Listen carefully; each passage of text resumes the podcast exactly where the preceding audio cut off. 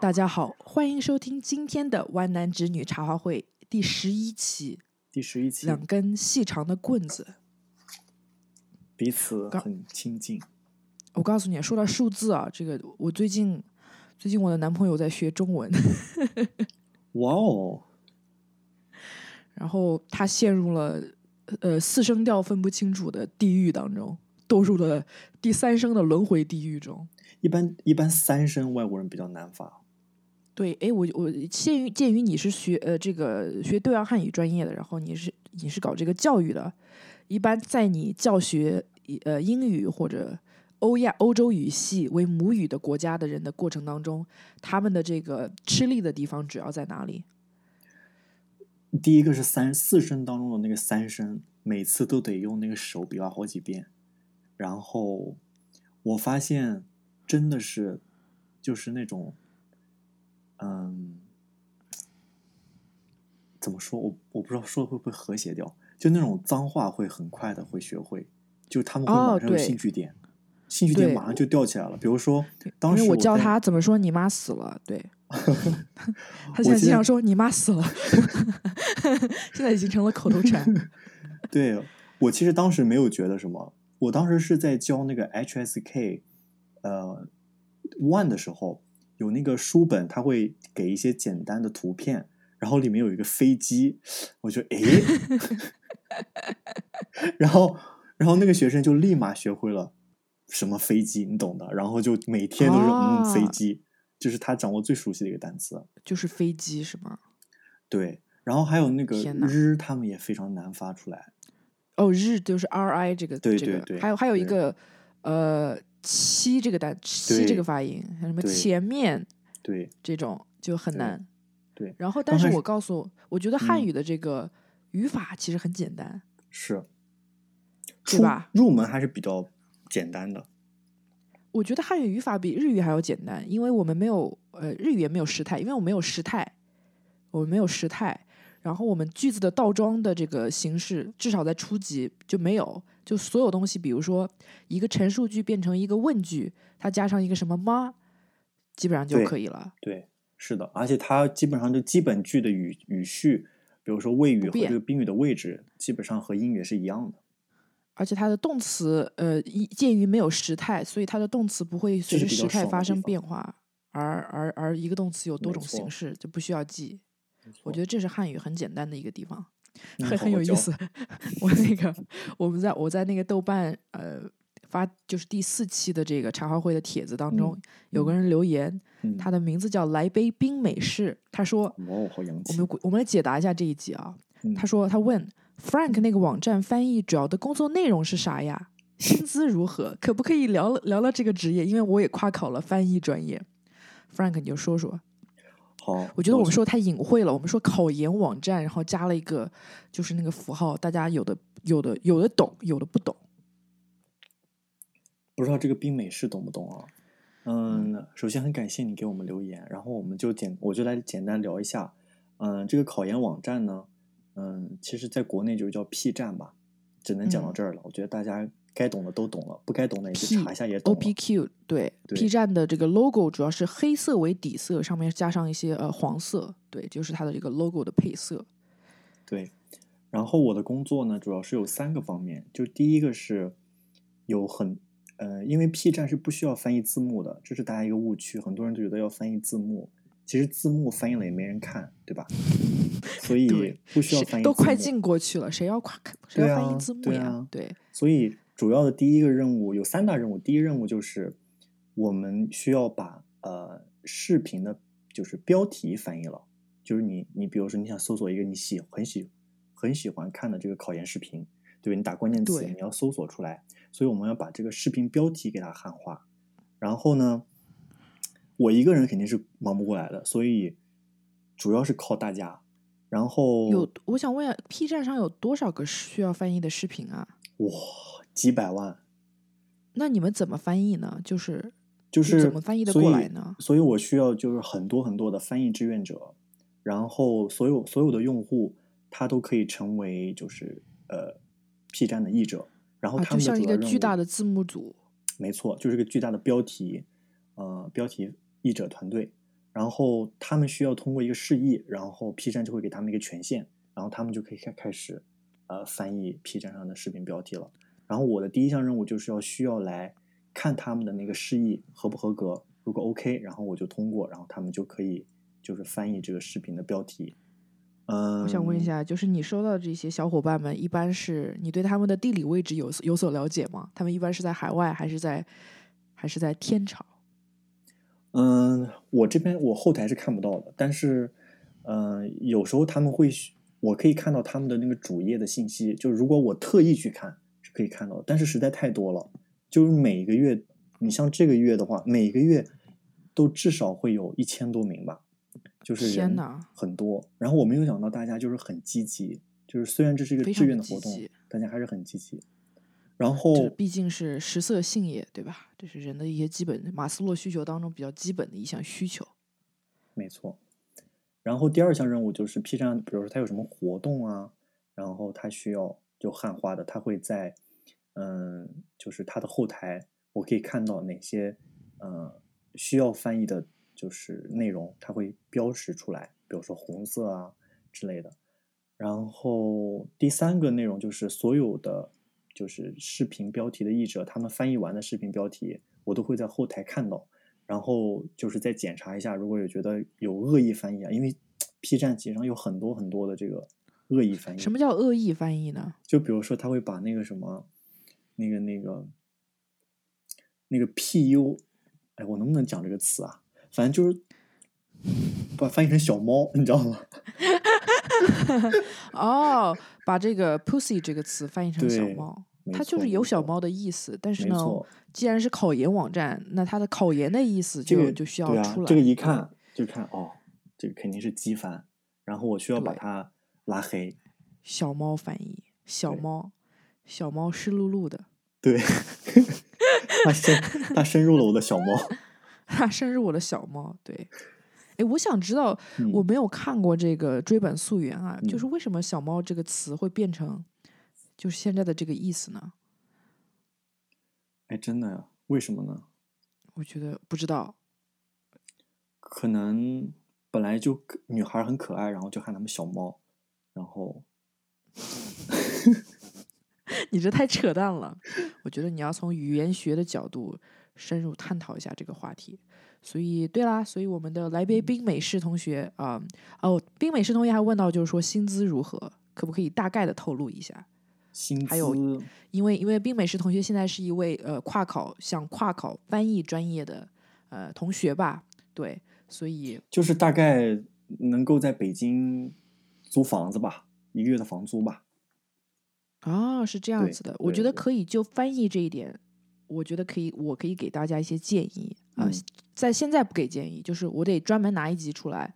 我主要从不是说翻译理论的角度，或者翻译这个实务实战的角度，这个是这个不归我来说。我主要说的就是你怎样，如果你的翻译水平够格的话，你怎样能拿到更多的薪酬？这一点上，我觉得我很有体会。天哪，我也要听。对，我觉得你可以记一下，就是我可以首先给大家就是预告一下吧。第一个要点就是不要找国内的公司。你要想一下，翻译这个东西是有一根网线就可以做的工作，对吧？它是一个真正全球性的产业，也就是说，无论你在世界上哪个角落，你的雇主可以是世界上任何一个角落的。而全球经济每个国家的这个收入水准不一样，在这个国家，比如说很高的收入到了另一个国家可能就是很低的收入，反之亦然，对不对？大家都知道在美国你在这边比如说麦当劳工作，最低薪资都是一个小时都有10几美金，10几美金换算成人民币就100人民币，那对于一个就是比如说2、3线城市那就很多了。所以你的第一要务就是你需要找到比较靠谱的国外的公司，而这个国外的公司呢以发达国家为主。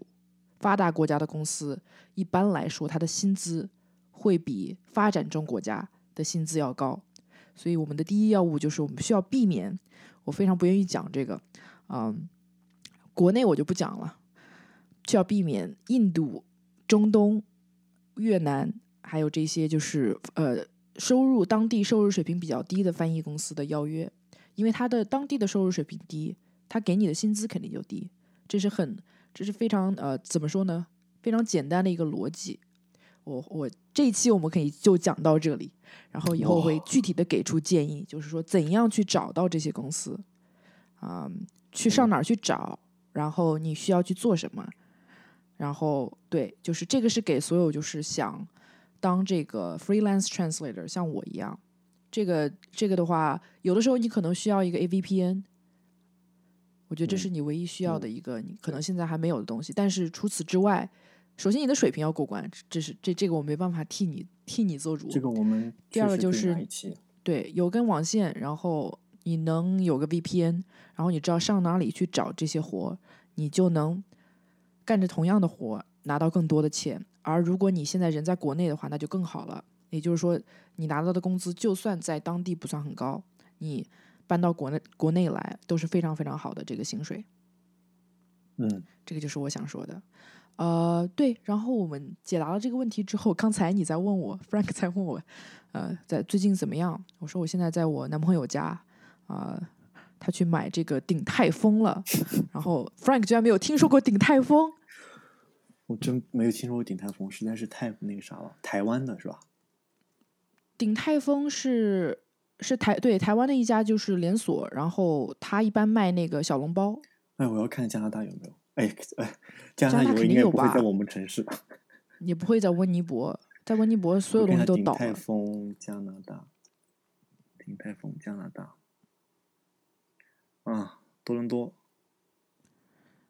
对，鼎泰丰，然后我觉得鼎泰丰的这个小笼包啊，还有饺子啊，这些点心类的这个食品，至少在美国的中餐当中，还是水准一直都挺高的，是吧？就是对，很难找到这样子的。他并不是说就是做这个点心做的最好的，国内肯定有很多的点心的这个饭店比鼎泰丰要好得多。但是你人在海外北美的话，哎，还真的就是，比如说你人在北美想去吃好的这个中国的火锅，那真的海底捞就是你最好的选择。Chances are， 你们那有吗？有，海底捞肯定有，这边海底捞好贵啊。那当然，我们可能三个人吃一下就快$100了，不能比，就特别特别的贵，特别特别贵。这边吃撸个串子也贵，撸个串比两个人可能就$50了。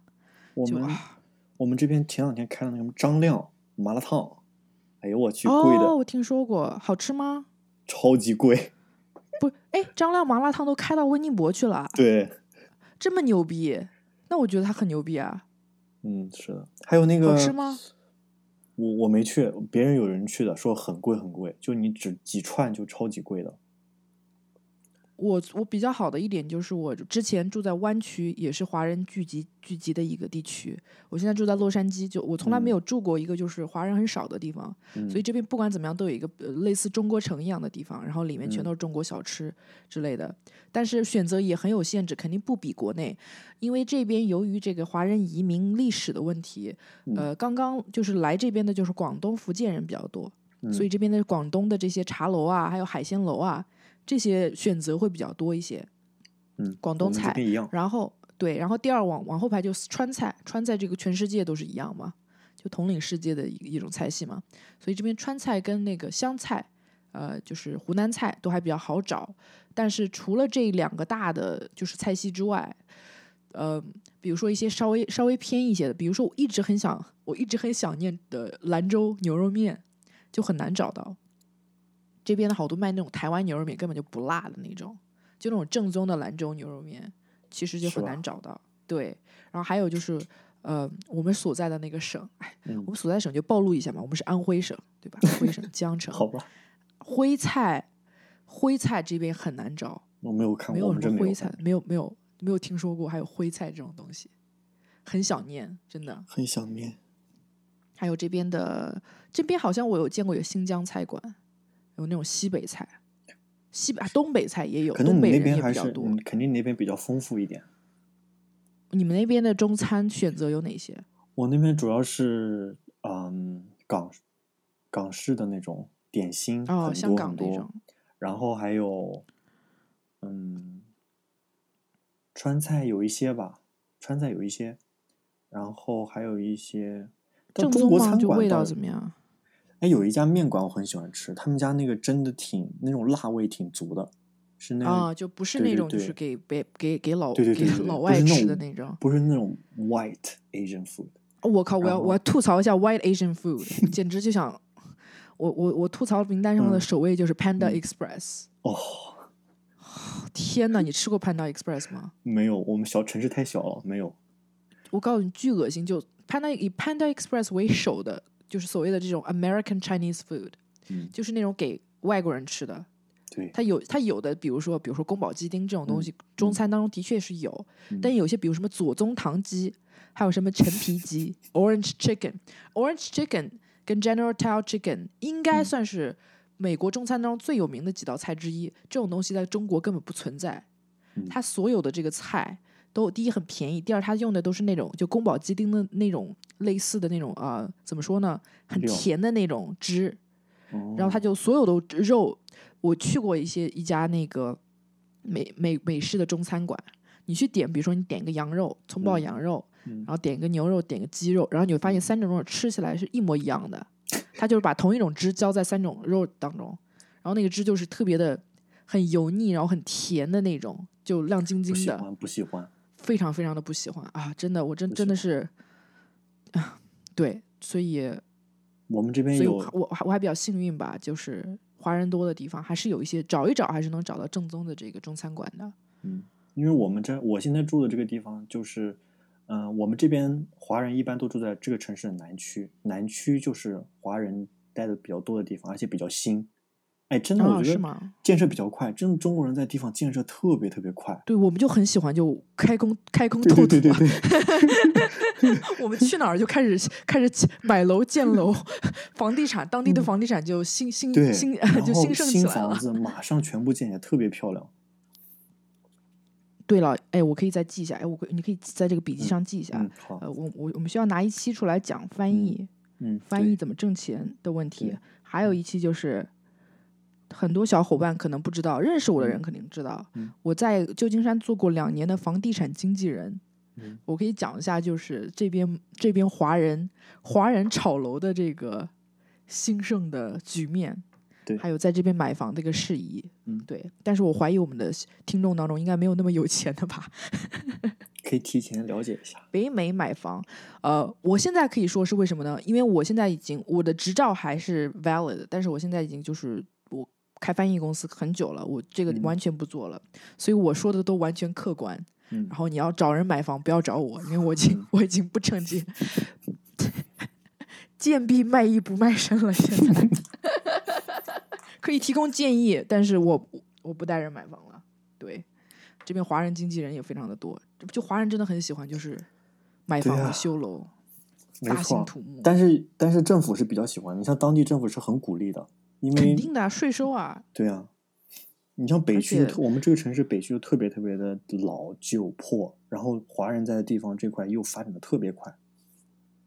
美国是这个样子，美国华人当中它有一个很明显的一个分层，它有一批华人是那种老的华人，就是那种唐人街的华人，然后这种唐人街呢，包括比如说洛杉矶这边有一个城市叫 Monterey Park， 还有 San Gabriel，那些地方的楼就很旧，就很像70、80年代的中国和香港的那种建筑风格。哦，我知道你说的那种感觉，就 Chinatown 那种感觉，就 Chinatown 那种，就 Chinatown 完全跟 China 完全不一样。就是我觉得 Chinatown 就是怎么说呢？西方人对于中国的一些贫穷落后的偏见、刻板印象，很多来自于 Chinatown。然后你要去了 Chinatown 唐人街之后，你会发现。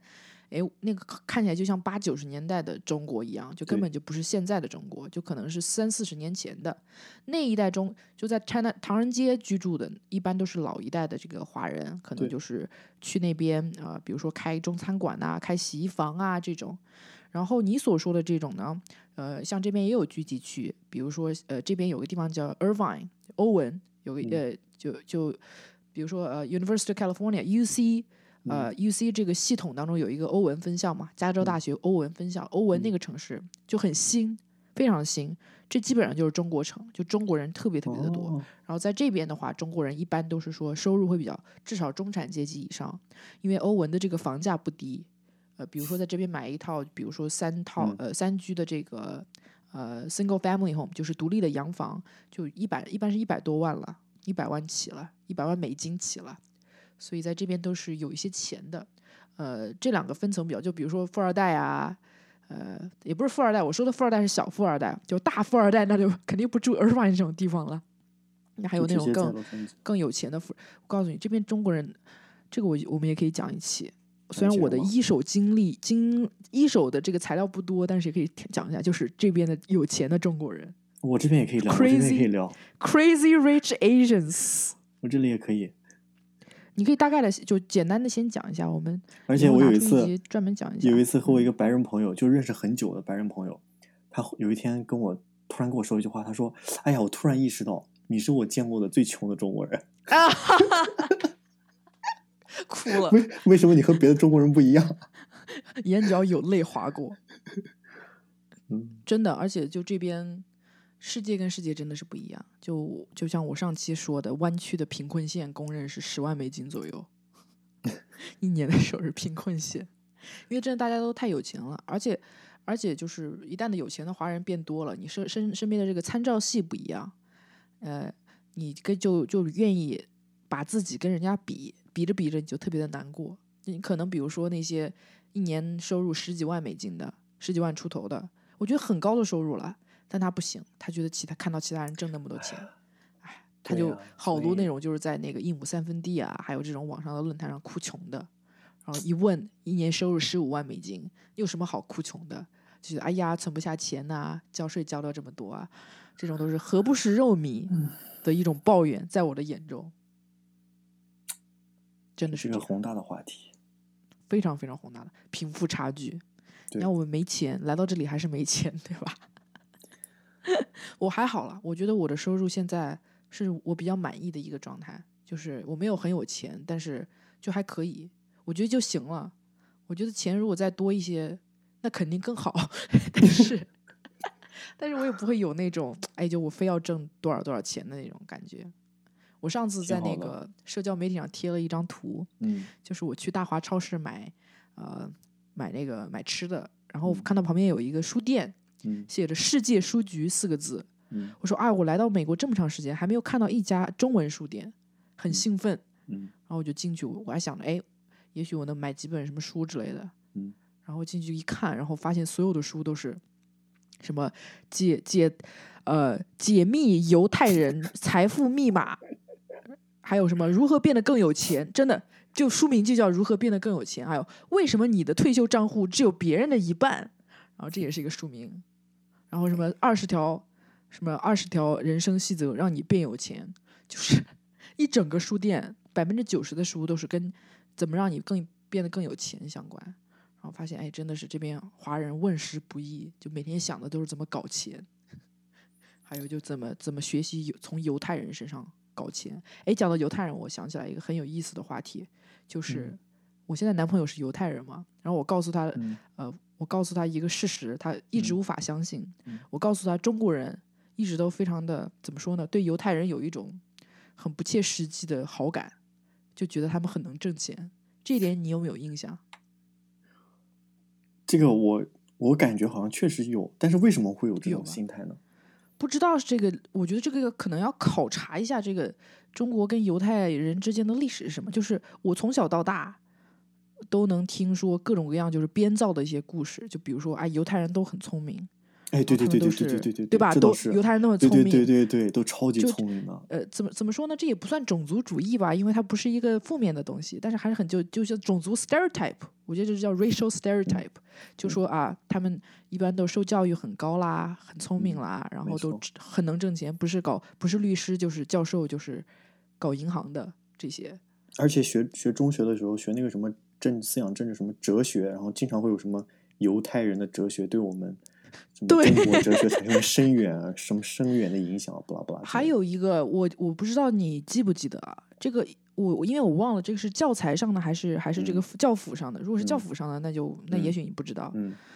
他有一个故事，他说什么每一个犹太母亲在小孩10岁的时候，都会在圣经上面滴一滴蜜，然后让那个小孩去舔那个蜜。没有然后这样就能教会他知识的甜蜜。然后你知道这段话有多有槽点吗？首先它完全是编造的，因为我向我男友求证，完全没有这回逼事儿。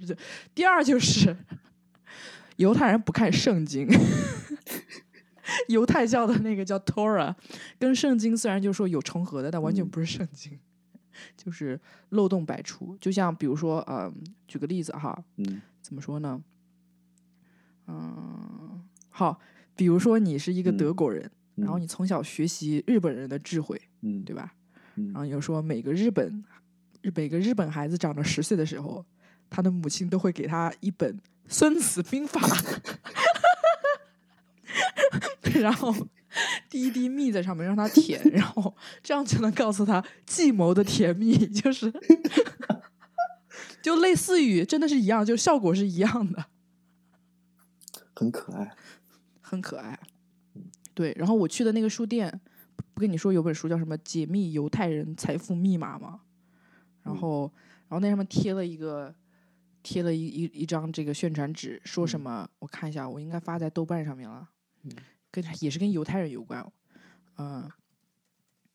说什么犹太家庭教育小孩都说，知识是比钱和钻石还要珍贵的东西。这个我听过，听过吗？你也听过对不对？我听过，不知道在哪个什么人生的什么真理之类的里面。哦，我看到我那个帖子，一位犹太母亲告诉孩子，就犹太母亲真的是个非常很神奇的物种，就是出口成章这种。书里藏的是智慧，这要比钱或钻石还贵重，而智慧是任何人都抢不走的。然后他那个这个书上面富爸爸为什么有钱人越来越有钱，还有一本书叫《阿甘投资法》，阿甘正传那个。这样赚钱真获利，指数投资赚钱也赚幸福。然后还有就是当然著名的书籍《货币战争》了，就国内的畅销书嘛。还有顶级名校并修理性谈判，为什么你的退休只有别人的一半，让你变有钱的36个微习惯，比小说更好看的理财故事书，美国畅销200万册的致富圣经，这都是中文的哈。还有什么算命这堂课，这些标题都好吸引人呢。我可以死什么老道，我忘了这个，笑里藏道的处世智慧，说禅，我看到了啊。还有什么灾难求生秘籍100招？你别说，他这个标题起的还真有点诱惑力呢，比小说更好看的理财故事书。对，人生胜利圣经，什么为了遇见40岁更好的自己，这个很像豆瓣上的啦。对，什么犹太人快速致富、啊，犹太人快速致富的101条商规，什么全球800 CEO 必备，什么理财书，世界经济未来在亚洲，买它的感觉，你就买它，要不然你就 loser。对，只有会赚钱的财务报表，花掉的钱自己留回来。哎，我好想买这本书啊！花掉的钱自己留回来，我花掉好多钱，怎么从来就留不回来？只有读书能抵达的境界，你看这个。还有什么日本第一速读王推荐，读得快，记得快，阅读30本书的超强读书术。我好想把它们都买回来，天哪！都特别的吸引人，对吧？还有什么？哦，还有一本书的标题叫45秒讲座，拥有你的人生。然后它的那个封面是一个表。真的，这些标题太诱惑人了，赚钱也赚幸福。还有犹太人每天在，我看我那个被遮住了，是犹太人每天什么东西？然后 why？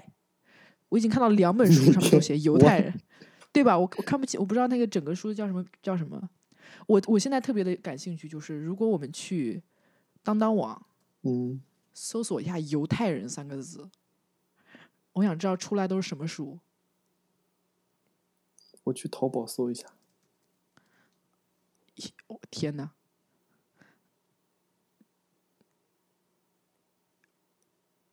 犹太人哦 OK 第一本书第二本书都很正常，叫《犹太人3000年简史》，这个是研究这个社会学和历史可以去读的。然后紧接着下面就是犹太人这样给孩子定规矩，畅销珍藏版，全方位剖析犹太人的《育子心经》。《育子心经》，我天哪！那个在淘宝搜索出来的最销量第一的，犹太人教子枕边书。不行不行，太搞笑了。还有《犹太人智慧全书》，犹太人是如何思考的。我也看到《犹太人教子枕边书》这个书好像卖特别好，在当当网也是，就是明眼犹太人的智慧，为什么他们如此富有，如此优秀？犹太人智慧全书，犹太人的智慧，超越别人不如超越自己。还有什么？犹太人正面管教，如何培养孩子的社会能力？犹太人经典从商智慧，像犹太人一样思考，犹太人的生意经，犹太人密码，世界上最聪明的思维方式和生存哲学。你看、这个、犹太人的财富之秘，犹太人本来犹太人和你想的不一样，只有这本书讲的是真话。他说犹太人跟你想的不一样。笑死我了，我的天哪。对啊，为什么犹太人如此优秀？如此就我特别想做一下这个研究，就是这个，就是中国人对犹太人的这些很不切实际的崇拜啊，就从何而来？大家可以留下言跟我们讨论一下。大家可以留下言，而且这也是为数不多的比较正面的种族主义吧？对，对吧？就是也是一种种族主义。对，但是呢，都是正面的。我觉得就类似于比如说西方人觉得中国人的数学都很好，但是那个是有据可循的呀，那是真的呀。anyways， 所以今天很有意思，倒扯了半个小时了啊。我觉得，Frank， 你好像跟我说你想谈一谈你最近看了《30而已》，我觉得前段时间国内《30而已》已经讨论的，大家都已经耳朵起茧子了，所以你就大概的说一下吧。你是怎么看这个30而已，然后有什么见解？就不知道大家听众怎么想，因为就是之前就是上个月吧，炒得特别火，你知道吧？然后最近吃饭的时候呢，闲来无事，然后就看一下30而已吧，因为我也快30了嘛。然后结果越看越焦躁。啊，你有什么焦躁的？讲的都是我们姐妹之间的事情。真的好焦躁，越看越焦躁。他把就是让人觉得哇。不知道，反正这个剧看呢，每一个人都觉得，感觉他们好像在剧里很惨，又觉得他们其实每一个人都很幸福。她虽然是3个女的，但是我觉得每一个人怎么说呢，就有种姐妹同命相连的感觉，对吗？但我觉得这个剧有一点，就后来看着看着，我就觉得有点想气了。就觉得他每一个人，就比如说里面有个那个，就是叫顾佳，好像是，对，然后顾佳，对对对，然后他就通过一个就是那个名贵的包包，就打入了那个贵妇的圈子，这也太容易了吧！而且我觉得这个剧里面就是有时候套路，就开始还好，然后就往后看就会觉得这个套路。他想凸显女性主义，就比如说3个女孩，他应该想讲的是3个女孩在不同的社会阶层，对吧？然后在上海里的所见所闻，然后但是我就感觉这个剧好像通过，他总是通过就是来贬低男生，就比如说这个男生出轨啊，然后比如说男生就是不中用啊，要不然就是男生怎么样啊，不婚啊。我不知道，反正就感觉是吗？对对对对，梁正贤同学，对对对，就感觉好像说哇，只有这样就是爽剧嘛，就是怎么说呢？它就是所谓的爽剧，懂我的意思吗？爽剧就是因为国内女性观众会比较多一些，然后这些东西都是有现实基础的，所以我们比如说我们做了这样的一个剧，然后在这个剧里面呢，渣男得到了惩罚，对吧？那女生我觉得就有一种很解气的感觉，而且说，嗯，对，你说。而且那个我在看这个剧的时候呢，我就想到，就比如说，如果我在上海的话，你像王曼妮，对不对？她作为一个奢侈品店的，就是销售员，然后她一个月1万5，她租的房子8000，她还要给她妈寄2000。他还剩5000，1万5是税前还是税后？有一个问题，嗯对啊、就算他是税后吧，就算是税后吧，那我觉得都这不是有病吗？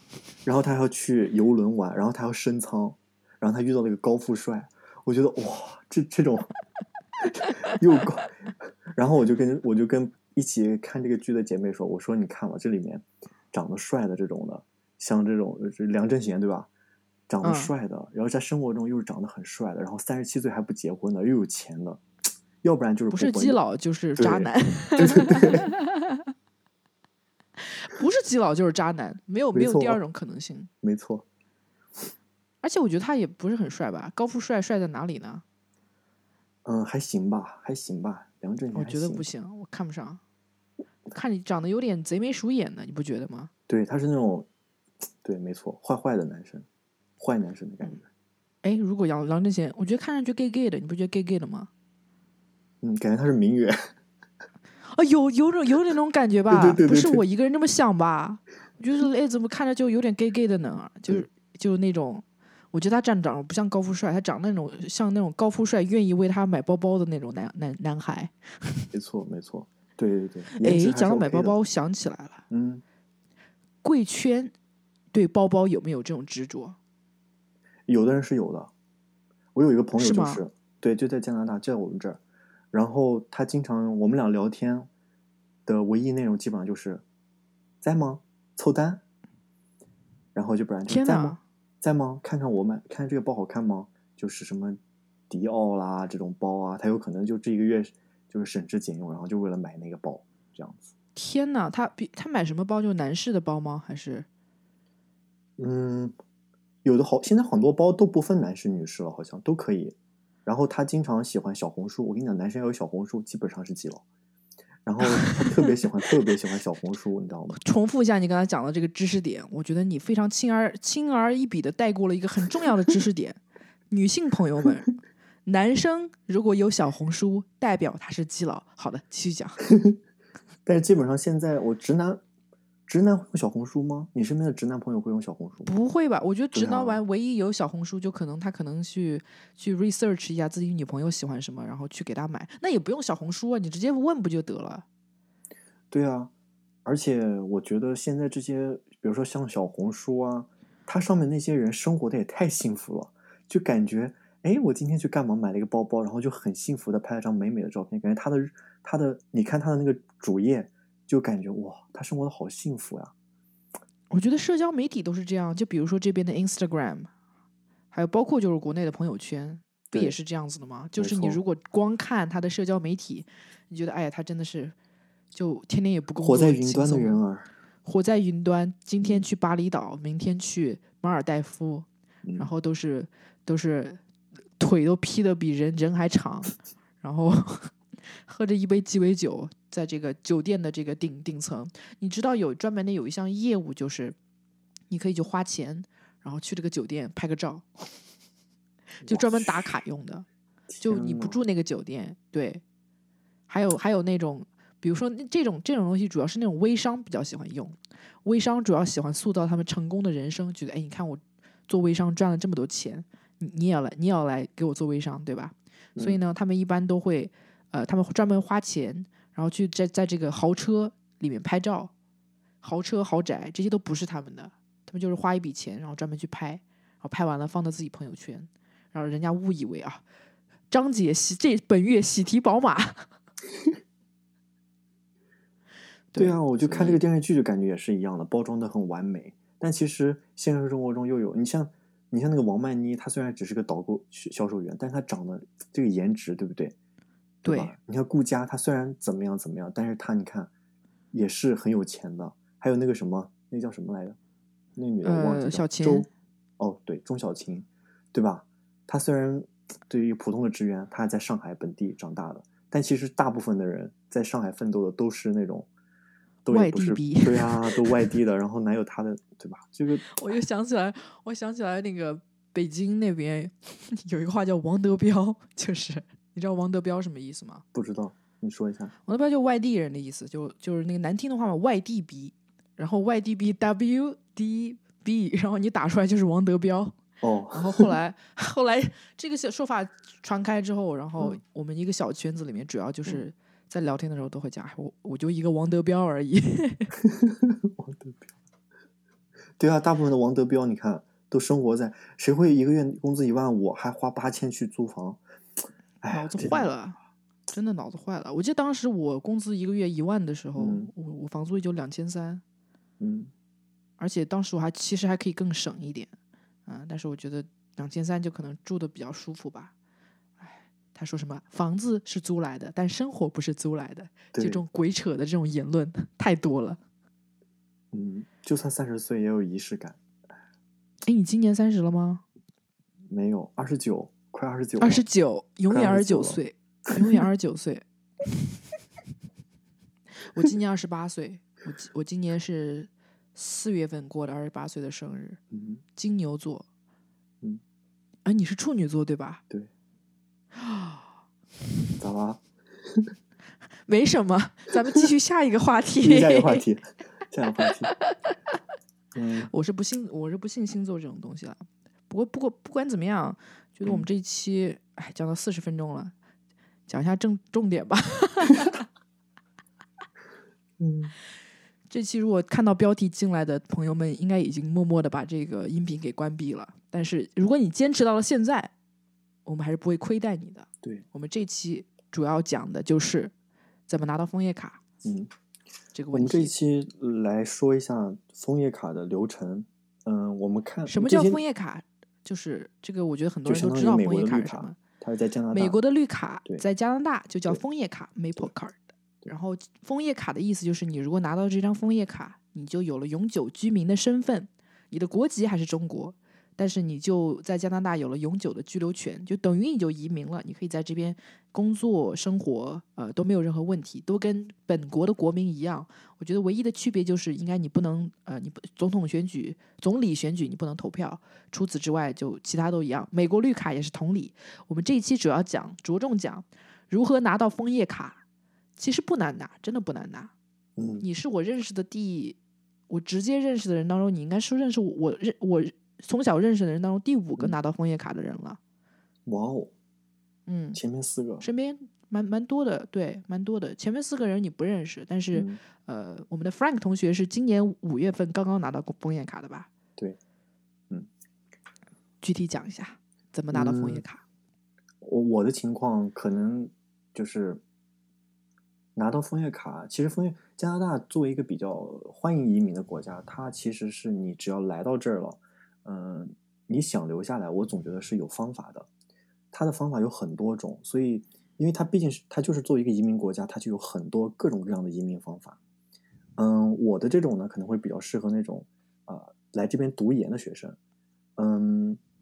加拿大的移民它是一个算分的系统，我走的这条呢是要 EE。也就是 Express Entry， 就快速通道。对，快速通道。然后它快速通道当中呢会分2条支线，它有两条支线。第一条支线叫做就是联邦叫 Federal Skilled Worker， 联邦技术工人第一种。然后第二种是 Canadian Experience Program， 加拿大的经验项目，经验移民。对，有2个，一个是联邦的这个技术工人，一个是这个加拿大的经验移民。都是一个打分的系统，全部都是打分系统。它是会算，它是这个打分系统呢，大家可以在网上，其实你要搜索一下，就比如说你刚才把我讲的那2个，你先搜 EE， 然后你再搜我刚才讲的那2个。项目的名字，你就可以去找到一个打分系统。然后我觉得好多的这个移民律师他们有自己的网站，他网站上好多会提供免费的这种打分系统。对，你自己可以就算出来。对，你自己就可以去找到。然后而且在加拿大你打那个 CIC 你就直接在网上打 CIC 什么意思？ CIC 是加拿大的那个移民局啊，加拿大移民局，oh, okay. 然后你打进去之后你搜索这个我的是FSW 然后如果你是那个经验类移民的话那就是 CEC， 然后你打入之后呢你会看到一个打分系统特别特别的清晰明了，特别特别清楚，真的就很多人会觉得，我刚开始也会觉得好麻烦，因为我刚来加拿大的时候就我在读研一的时候就有人给我打电话你知道吗，然后问我要不要移民，都我不知道他怎么弄我电话号码的，然后他说先给我交3万我就可以帮你移民，让你毕业之后找到工作，然后我还问他我说是3万人民币吗？他说不是，3万加币，3万人民币，好天真的，3万人民币谁陪你玩啊？谁陪你玩？然后 anyway 自己一边玩泥巴去吧，3万人民币。对，其实后来我才发现特别简单，而且他每一步都讲得特别详细。然后这个打分系统呢，它是有各种因素，然后累计加分，然后它会考虑你的年龄啊，比如说你要超过30岁，你就开始减分喽。然后就是大家要趁年轻，然后接着是你的雅思。我觉得这里可以稍微打断一下啊，你说到趁年轻，我们想起来了，我可以给你汇报一下我们最新的这个我们的这个数据。我的这个数据呢是主要是从苹果 iTunes 还有 Spotify 这2个平台的后台上来看的。我们现在就是在这些平台上，每一期节目的收听的次数有50次了。我觉得挺好，这是海外。对。然后我们的这个听众当中呢，年龄层，我们听众现在涵盖了很多很多个国家。我来从人数多到人数低往下数，人数最多的是中国，然后是美国，然后是新加坡，排名第3的是新加坡，对，排名第4的是香港，然后是加拿大，然后往下是国家和地区嘛，台湾地区，马来西亚、日本。然后再往下是，这些都是人数稍微多一点，再往下就是人1%都不到了，就可能只有1-2个人吧，一个国家1-2个，韩国、澳大利亚、意大利、菲律宾、西班牙、墨西哥、德国，还有在阿联酋的朋友你好，还有最后是个英国，还有这个国家我都没有听说过，这个国家我没有听说过，我搜一下这个国家叫什么名字呢？叫 Chechnya， 是车臣吗？这什么国家？我没有听说过这个国家。CZECHIA， 哦，捷克，哦 ，Chechnya， 捷克，Chechnya， 它是捷克的这个简写。因为我们有这么多国家，可以这么多国家的小伙伴们，然后我为什么要这么？插一句说这个呢，然后它有一个年龄层的分层，然后随着我们的听众慢慢多了起来，我们年龄层也年龄层就是最少的是有0到17岁之间的，我们年龄层47%的听众现在是23到27岁，我觉得这是很关键的一个年龄，很关键的一个年龄。对对对，这个年龄当中你已经大学毕业了，你工作了大概，如果22岁毕业，工作大概5年之内，如果你是研究生毕业，你才工作2-3年。也就是说，你工作了2年到5年不等，刚刚毕业，属于这个人生1/4危机的这么一个阶段。所以，鉴于我们47%的小伙伴都是这个年龄层的，这一期大家一定要听好。如果不管你是性少数群体，还是你真的就想移民，或者是你想去外面看看，对吧？去外面看看。不行还可以回去，我说的这个是拿到这个枫叶卡你并不是换国籍，你中国籍还是中国籍嘛，这一期我觉得大家要挺好。所以你刚才所说的就是30岁以下加分，30岁以上减分，它减分减多少分呢？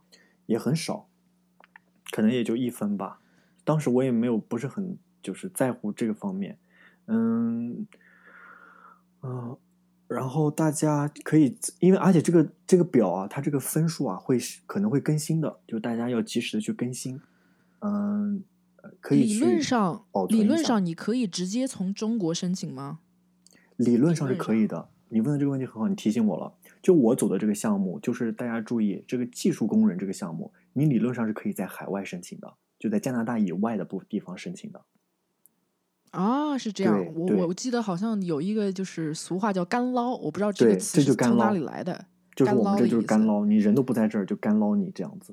然后，但是你人不在这儿的，我觉得一个有一些先决条件，就是首先你要有工作经验，然后你最好要有硕士学历，要不然你希望很低。这就是为什么我要说，这个 CEC 和 FSW 的项目的差别，最大差别就是在，FSW 你可以在国内，你不用，就是你理论上你可以在国内待着。但是呢，就是你刚才讲的国内待是经验类移民吗？对经验类的移民，如果经验类的移民的话，你是理论上可以待在国内的。但是问题在哪呢？就像你刚才也提到了，就是它这个打分系统，它是个非常全面的，它包括年龄、你的英语程度。英语的话，你要考雅思或者是思培，这两个都可以。如果你不愿意考雅思，你可以考思培。思培是什么？我没有听说过。思培是加拿大本土的一个英语考试，对。就加拿大本地的，你有参加过这个考试吗？它的难度是什么样子的？它的难度是它的听力和阅读会比较简单，但它的口语和写作会比较的难。我有一个好朋友，他考了这个考试，因为他不想去考雅思，他觉得考雅思比较麻烦。然后，我不能保证，但是有的人会说，哎，我觉得思培会比雅思简单一点。但实际上，你要往高了考的话，其实难度我觉得差不多，因为我看到那个口语。思培的口语特别奇葩，你像雅思的口语大家都知道，就考过就熟悉雅思的人，雅思的口语就是你跟一个外国人，然后跟他交流13分钟，对，然后交流完之后就给你打分。但是思培不太一样在哪呢？他会给你一个他最有杀伤力的提示，让你描述图片里的场景，但那个图片是个非常奇葩的图片。比如说我那个朋友他考到了。是一个大火圈，然后一个狮子要跨过那个火圈，然后你描述，你不能只是说一个狮子跨过火圈，你要非常详细的描述什么样的火圈，然后这个狮子是什么样子的，它跨过去以后可能会发生什么。这是创意写作的一个范畴了。没错，就是口语特别难。然后，写作的话，它题目也比雅思要多一点。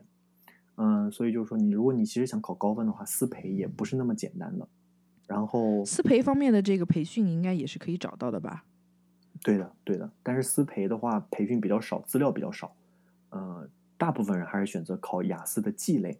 就大家注意，如果你要移民的话，不要考 A 类 ，A 类是学术 academic， 你要考 G 类，就是移民类的意思。啊，就 general。对 general，A 是 academic。对，然后我想问一下 ，G 类跟 A 类之间难度的差别有多少？稍微会比 A 类简单一点。主要简单的地方在哪呢？简单的地方我觉得是在写作上，因为 A 类的话，写作它有两个，一个是大作文、小作文。A 类的小作文，你需要客观的去描述一个图表，那个图表题不是那么好写的。但是如果你考 G 类的话，那个图表题就变成了一个稍微简单的写信，你写一封信就可以了，你不需要去描述图片。原来是这样。对，你不要去描述图表。然后还有个地方稍微简单一点是在阅读。如果你考 A 类的话，你是要阅读3篇学术类的文章，都是比较难的，然后你需要去做它们。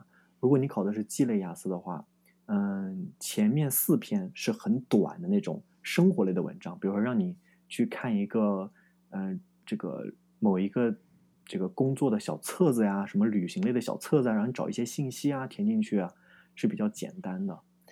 但是 G 类和 A 类的评分标准不一样，就是它可能会更严格一点，就你想拿高分还是不是那么简单啊？我这么问吧，举个例子，如果比如说我的 A 类雅思只能考6.5分，那代不代表我 G 类雅思也许能考到7分呢？就是同样的水平，很有可能考7分，对。那你觉得这个难度是不是0.5分的差距？有可能会超过0.5分，0.5到1分的差距。那我想问一下，这个G 类雅思在移民打分当中占的比例是多少？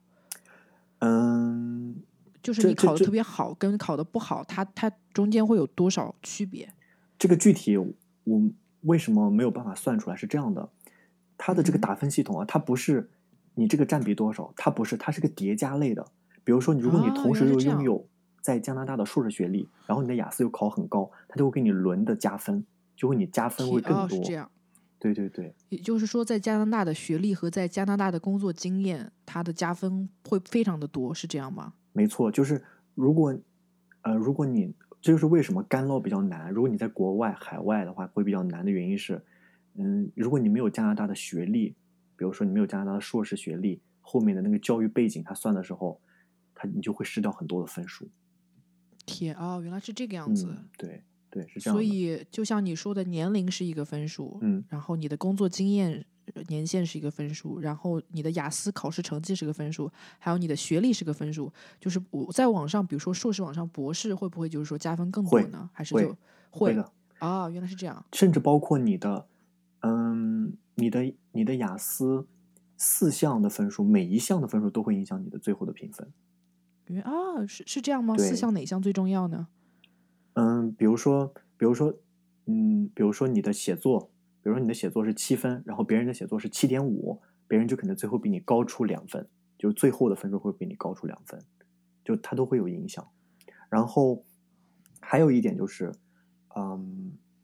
大部分的人，因为你要走这个快速通道，其实它有一个硬性的标准，就不是说你说哎，我准备走这个快速通道，我就走快速通道。它还有个硬性的标准，比较复杂，就是你要先进这个硬性的，先符合硬性的标准，然后再到后面的这个，它有这个专业术语就是一个是小池子，一个是大池子。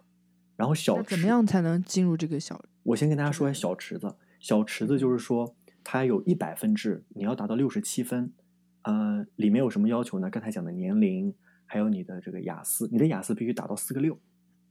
4个6，对，必须至少达到4个6，然后，还有你必须，如果你是走的是经验类移民的话，你的工作经验，可以是在加拿大的，也可以是海外的。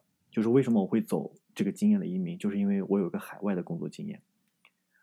你工作的年限会对分数产生影响吗？比如说3年跟5年的区别都会有的，都会有的。然后他会把，然后还有你的学历，还有。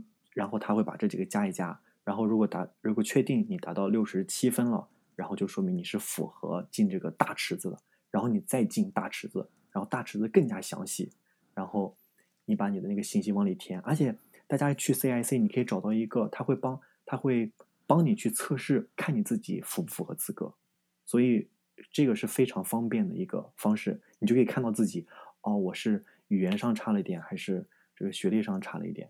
你就可以查缺补漏这样子。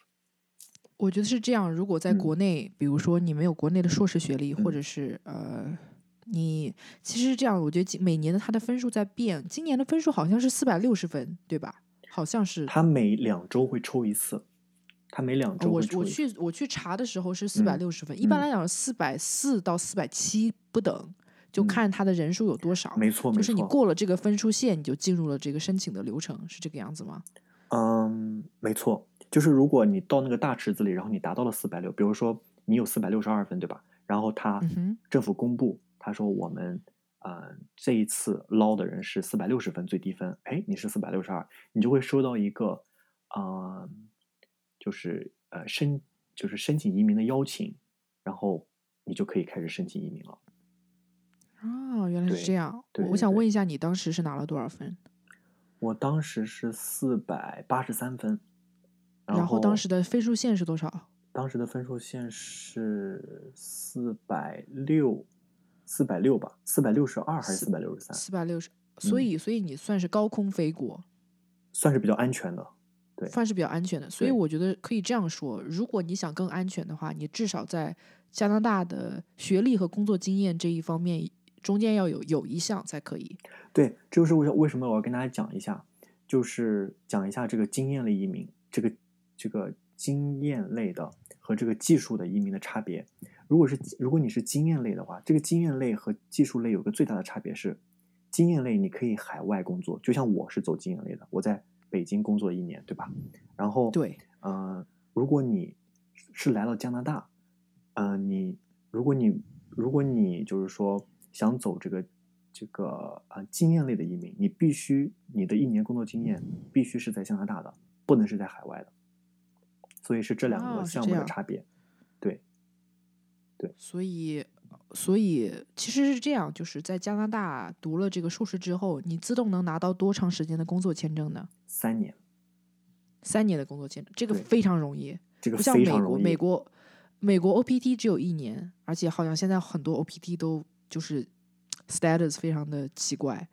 加拿大三年能找到工作吧？你怎么都能找到工作吧？你这个餐厅里打工，你肯定能找到工作，这也算的哟。餐厅打工也是算的哟。对，而且加拿大非常人性化的是，你一周30个小时，他就算你全职。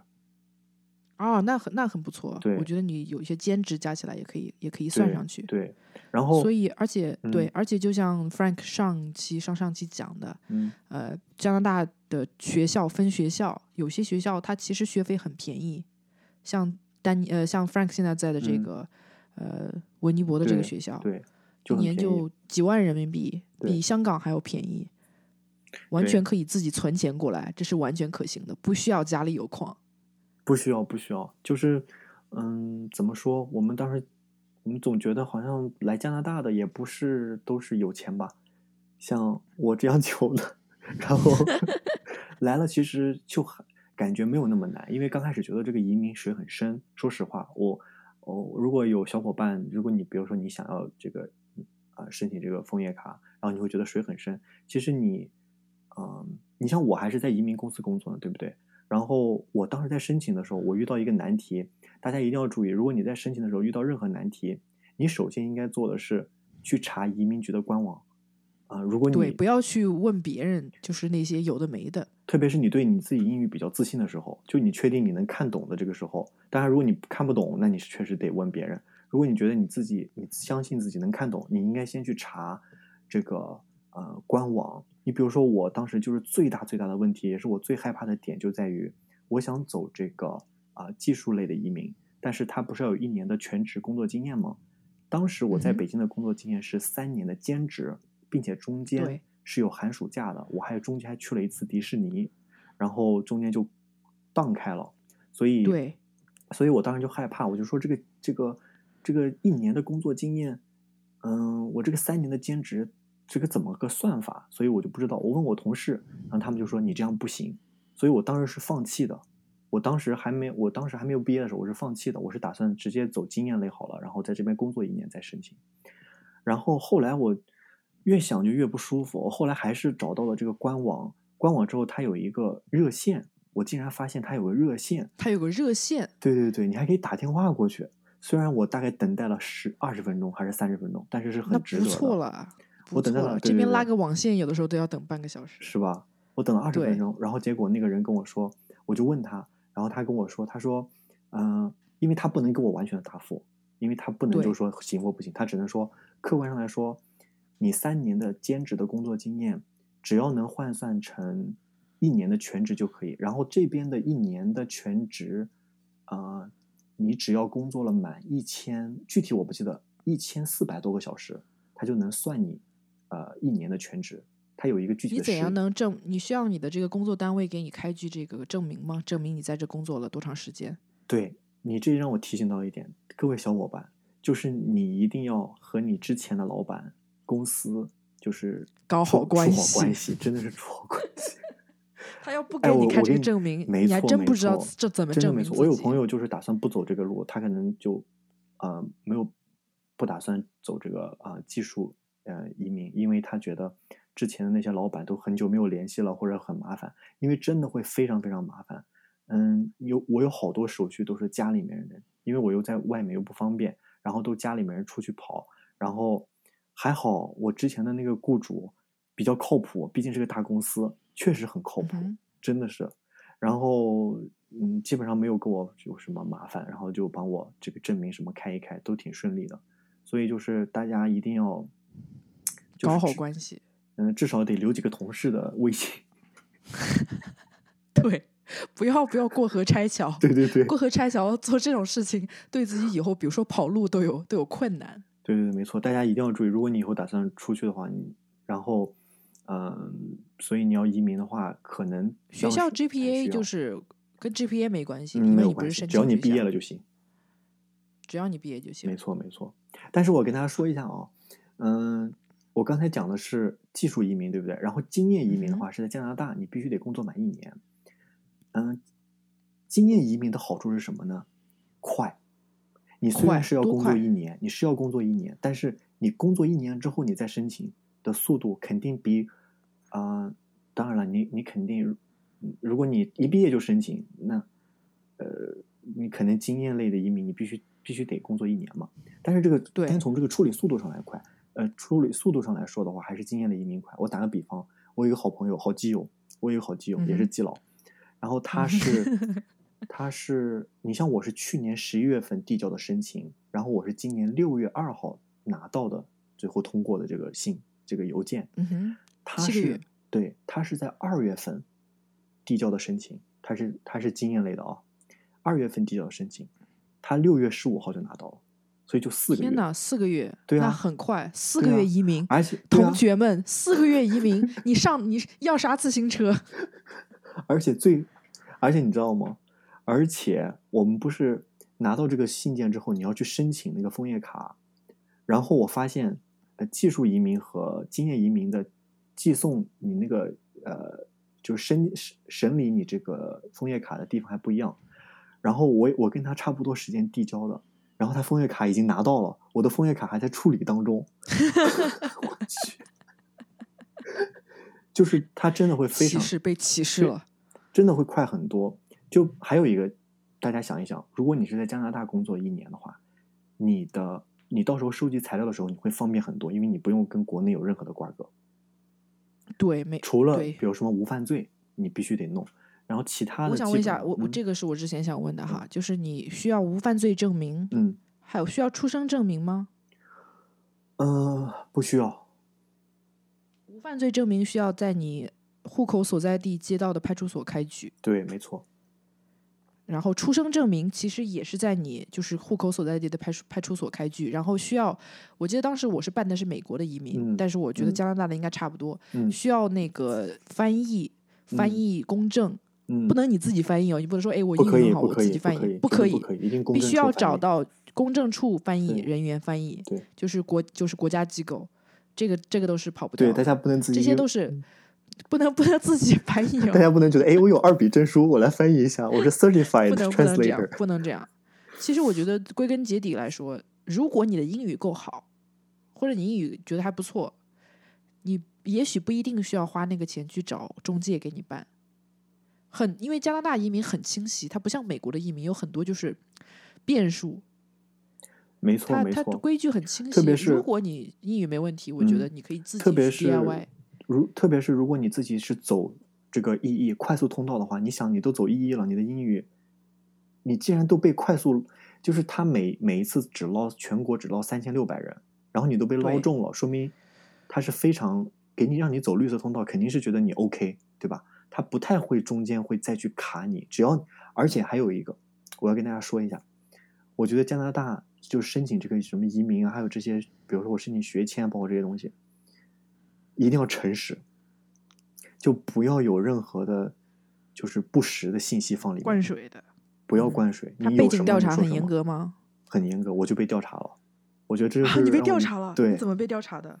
我是11月递交了申请，然后我3月份的时候突然收个邮件，我当时心里咯噔一下，然后他说你需要提交一份更加细致的背景信息表，然后他就给我寄了一个信息表，然后我当时可能是没有非常细致的写，然后所以大家小伙伴一定要注意，就一定要把你的那个背景信息要写得非常详细，然后包括什么党员啊之类的，你有啥你就说啥，你不要就是觉得哎自己不要遮着眼，对，不要遮着眼，你就有啥说啥。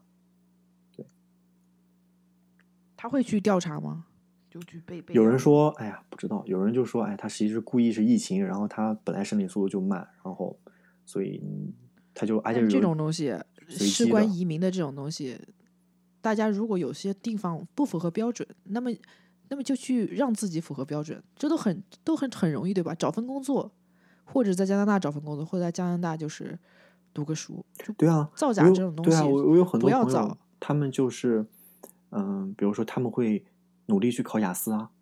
最近有个朋友就把我最近有个学生，他就雅思总是考不到最高，因为他想拿到最高分的话，你就拿到8877，这是最低，这是你就可以拿到雅思能给你的最高分数。然后他就比如想刷这个啊，就可以给他增加的分数啊。